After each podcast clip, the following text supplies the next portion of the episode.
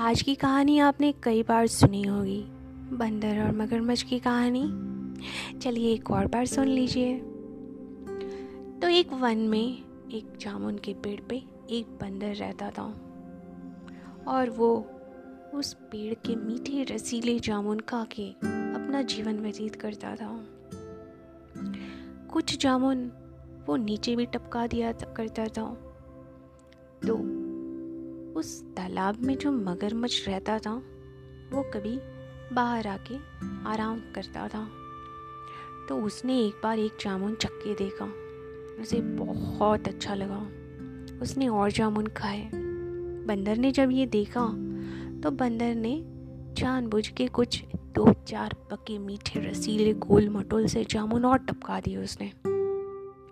और मगरमच्छ बड़ी खुशी से पूरे मुँह भर के रसीले जामुन खाने लगा ये देख के बंदर को हँसी आ गई और थोड़ी ही देर में बंदर और मगरमच्छ की दोस्ती हो जाती है। अब ये सिलसिला रोज चलता है। मगरमच्छ जैसे ही बाहर आता है तालाब से, बंदर उसके लिए टपाटप मीठे रसीले गोल मटोल जो सबसे अच्छे वाले स्वादिष्ट जामुन रहते थे ना, वो गिरा दिया करता था। और वो खुशी खुशी मगरमच्छ उसे खा लिया करता था। ऐसे करते करते जब उनकी दोस्ती आगे बढ़ी, बहुत गहरी हो गई तो दोनों तालाब के किनारे बैठ के सुख दुख की बातें भी किया करते थे। बड़ा अच्छा लगता था दोनों को। और शाम को वो अपने घर लौट जाता था, मगरमच्छ। एक बार जब वो शाम को घर लौट रहा था तो बंदर ने कहा कौन कौन है तुम्हारे घर में? तो मगरमच्छ ने बोला, बस मैं और मेरी बीवी रहते हैं। तो बंदर ने बोला आज कुछ जामुन उसके लिए भी लेके जाओ। तो बस उसने कुछ मस्त वाले, सुंदर, जो सबसे स्वादिष्ट वाले जामुन थे ना, वो उसे बाँध देता है मगरमच्छ के साथ में। मगरमच्छ घर जाके मगरमच्छनी को जब वो जामुन खिलाता है, उसे खा के वो मंत्र मुक्त हो जाती है। और उसके मन में कुछ विचार चलने लगता है। उसने मगरमच्छ से पूछा, एक बात बताओ जो बंदर इतनी मीठे, रसीले, स्वादिष्ट जामुन खाता होगा, उसका कलेजा कितना स्वादिष्ट होगा। मुझे तो बस उसका कलेजा ला दो। कल जब तुम जाओ ना तो साथ में बंदर को लेते आना। ये कह के कि मैंने बुलाया है दावत पे। मगर मच मूर्ख था। वो अपनी कुटिल बीवी की बातों में आ गया। अगले दिन जब वो तालाब के किनारे गया, बंदर भोला वाला, वैसे उसको इंतज़ार करता मिला जामुनों के साथ में। उसने जामुन खाए, उसके बाद कहा कि आज तुम्हारा न्योता है मेरे घर में। मेरी बीवी ने बुलाया है, भोजन वहीं करोगे तुम। बंदर भोला मान गया उसकी बात। बोला, मैं जाऊँगा कैसे? बोला, कुछ नहीं, झट मेरी पीठ पे सवार हो जाओ। तो बंदर कूद के मगरमच्छ की पीठ पे सवार हो जाता है। और जैसे ही वो बीच तालाब तक पहुँचते हैं लगभग तो मगरमच्छ सोचता है, अब इसे असली बात बता ही देता हूँ।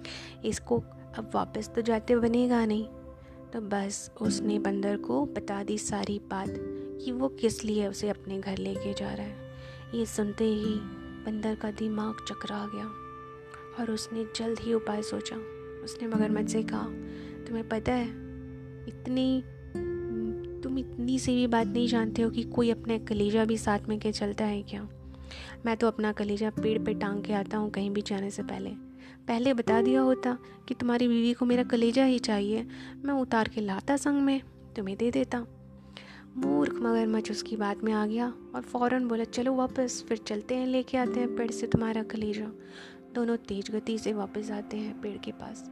जैसे ही किनारे पहुँचता है मगरमच्छ बंदर लपक झपक के पेड़ की सबसे ऊँची वाली डाली पे जाके बैठ जाता है और बोलता है मगरमच्छ मित्र, तुमने मुझे बहुत ही बड़ी चोट दी है।